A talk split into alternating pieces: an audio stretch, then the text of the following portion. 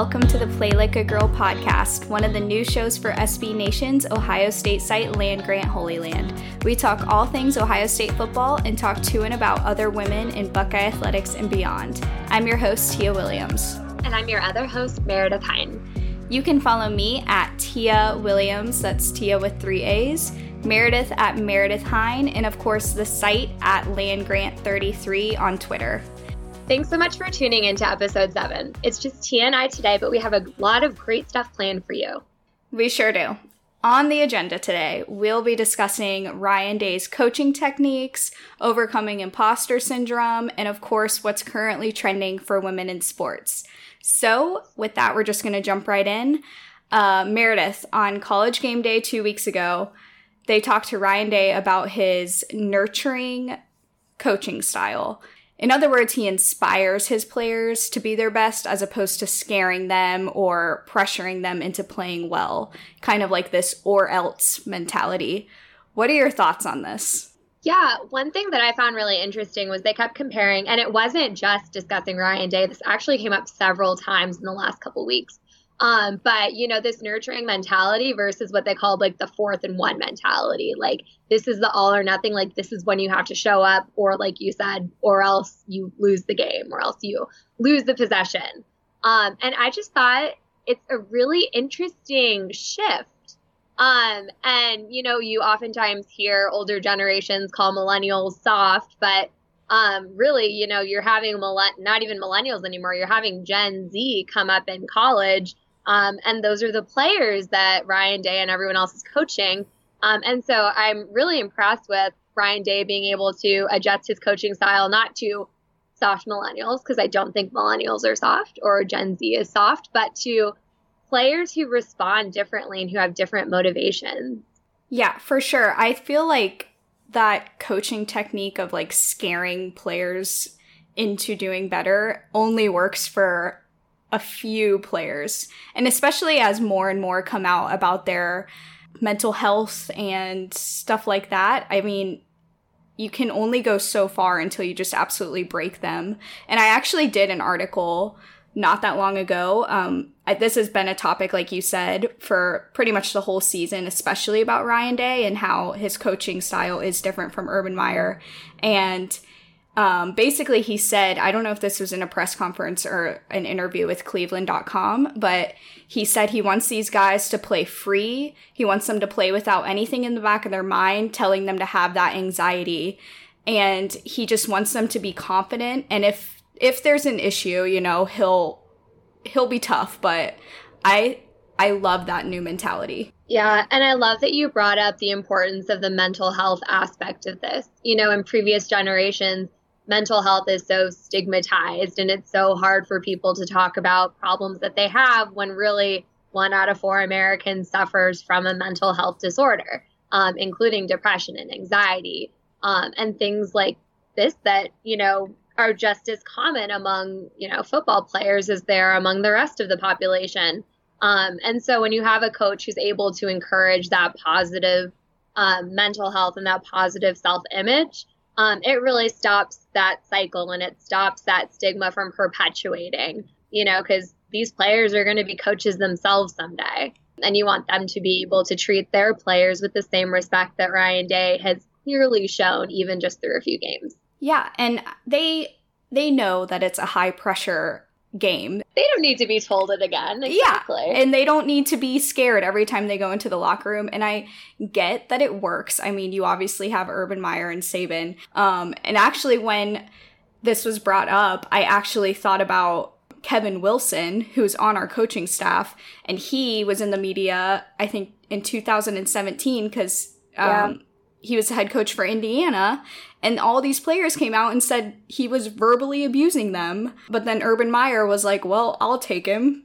I'm just like, yeah. I was real freaked out about that hire. I'm like, do we want this guy? Totally agree. And, you know, not that it's the same thing in that sense, but you have Greg Schiano who sort of has that black mark on him as well. Yeah. Um, in terms of you know him being on the staff, but clearly not being able to find another head coaching job, sort of because of those indictments in his past as well. But Tia, one question that I have for you is, as you get coaches like Ryan Day, who are so, you know, sensitive to the players' mental and emotional needs and who are still able to demonstrate a high level of success, even with that, we're going to say softer approach.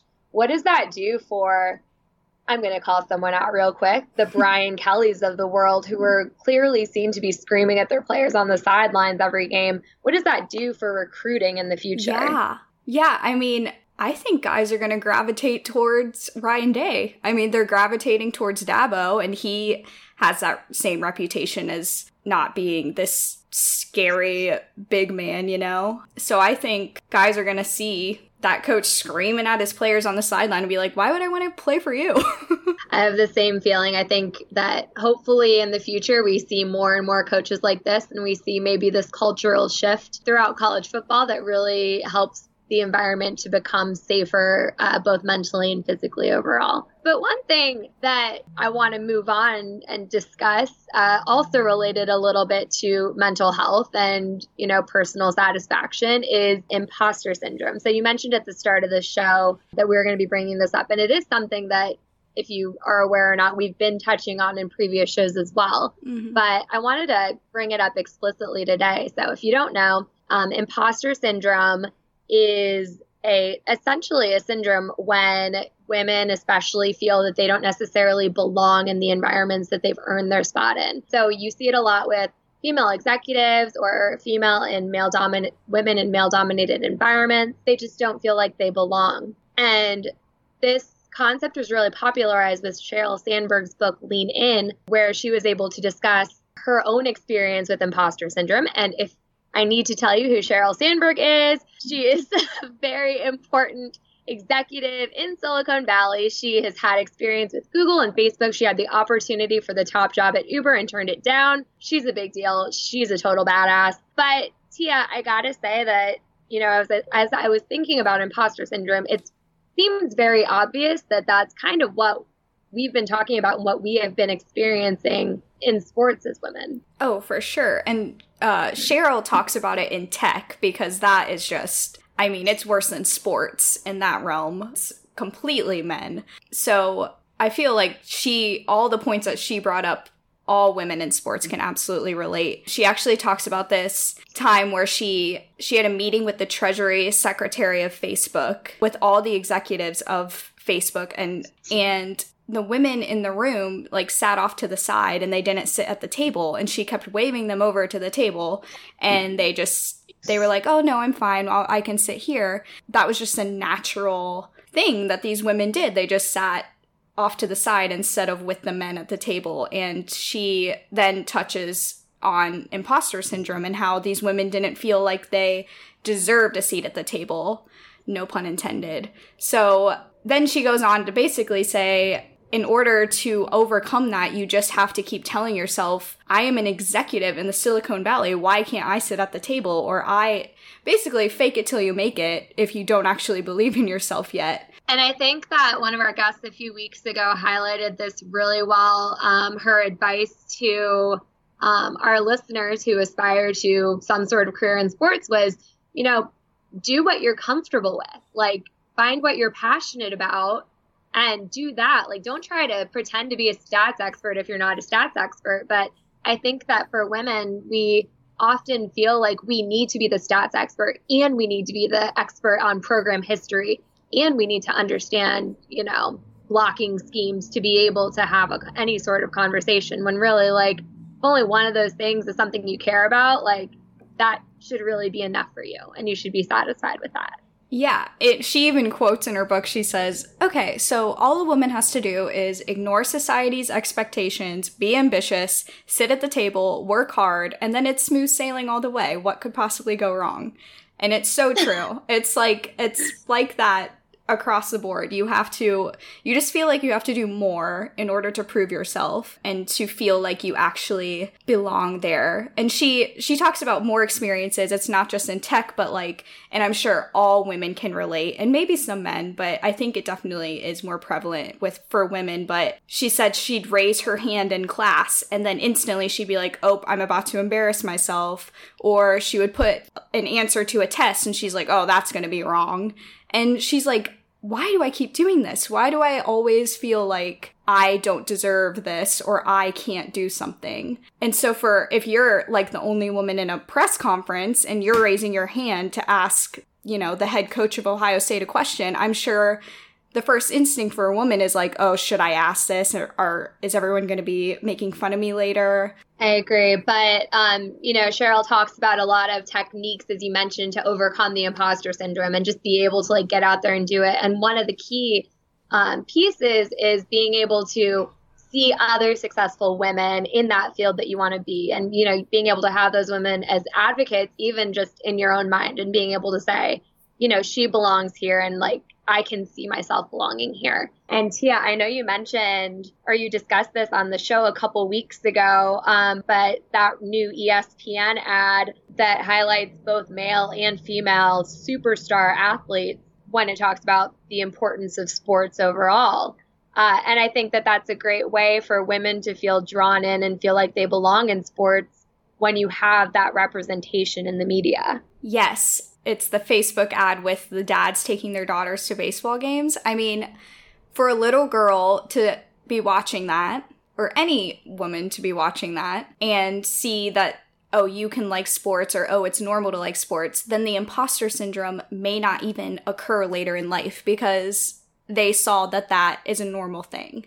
And I that's another thing that I'm sure sparks it is men are so used to seeing themselves in these prominent roles. So why should they feel like they don't belong? And so, yeah, it all starts with the media. It starts with covering women's sports. It starts with women covering sports. It, you just have to have that. I just think it's so, so cool that there is both this ESPN ad and there's this Facebook ad. And I mean, I stream all of my sports, so I guess I get the same rotation of commercials, but these have been the two that have popped up the most for me as I've been watching, especially college football this season. And it's so cool to me that, you know, this, like, this is the volume, like, this is the reach and this is the frequency um, that we're getting in terms of advertisements are ads that are featuring a diverse audience and, or sorry, a diverse representation on camera. And that includes women. So I just, I'm really excited by this prospect and hopefully it continues. I feel like women in sports are trending quite a bit, and I don't know if that's just because of who I personally follow on Twitter, but we will talk about that after this quick ad break. So, a few shows back, if you remember, we talked about that Kent State field hockey game, which was called early. It had gone into overtime, and it was called so that the men's football pregame noon fireworks could start on time. And so noon fireworks, everyone. Noon. Noon fireworks. We really want to hammer that Sunlight. home. It was there daylight. Was no darkness.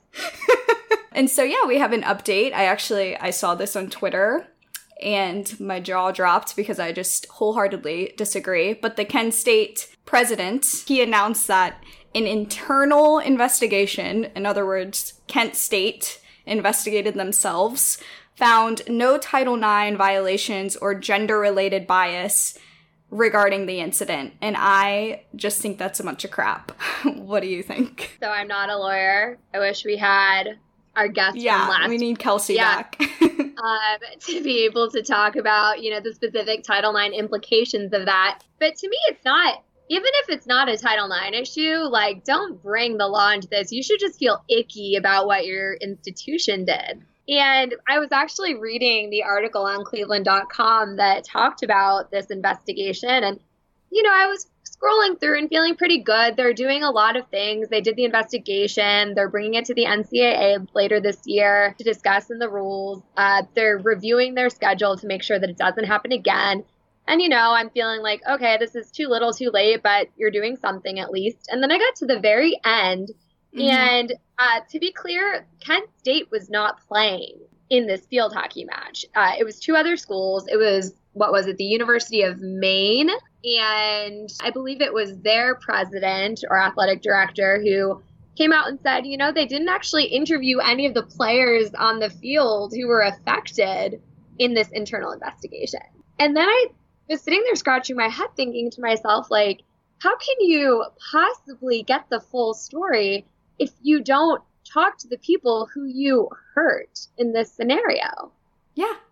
It was like, an overtime game. Like these women are double overtime. on fire. Right. Yeah. And if you cancel a double overtime game, I mean, when everybody is on the edges of their seats, these athletes would have been livid. And yeah, like you said, so the athletic director went on to say Kent State is writing this off to poor game management, and that is too simplistic of a view to capture what really happened. Cannot see them doing the same thing to a football game. And what just bothers me so much is would it have really been that big of a deal if they said, you know, hey guys, like, we're so sorry, we can't have our pregame fireworks today, like, yeah, and just played the game? Right.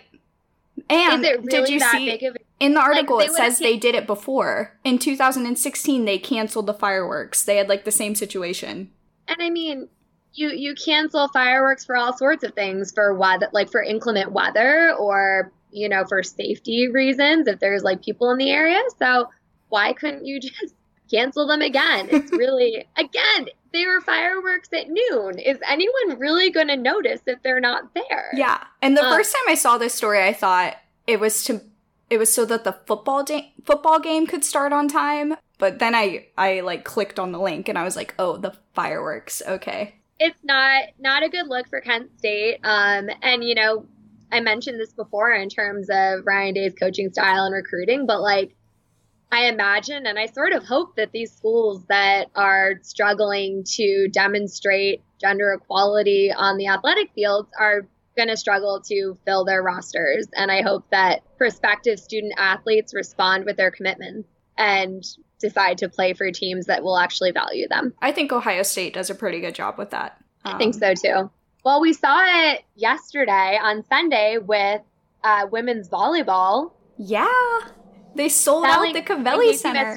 Uh, yeah, first of all, uh, to your previous point, Ohio State athletics uh, has always massively invested, even in traditionally non-revenue sports. They built the new Covelli Center this year as a home for men's and women's volleyball, as well as wrestling and some other sports. And women's volleyball sold out all 4,000 seats in the Covelli Center but for their match on Sunday. Amazing. I really want to go see a yeah. game there. It looked amazing. If you are interested in Ohio State athletics and supporting the women there, we also have some big matchups this weekend.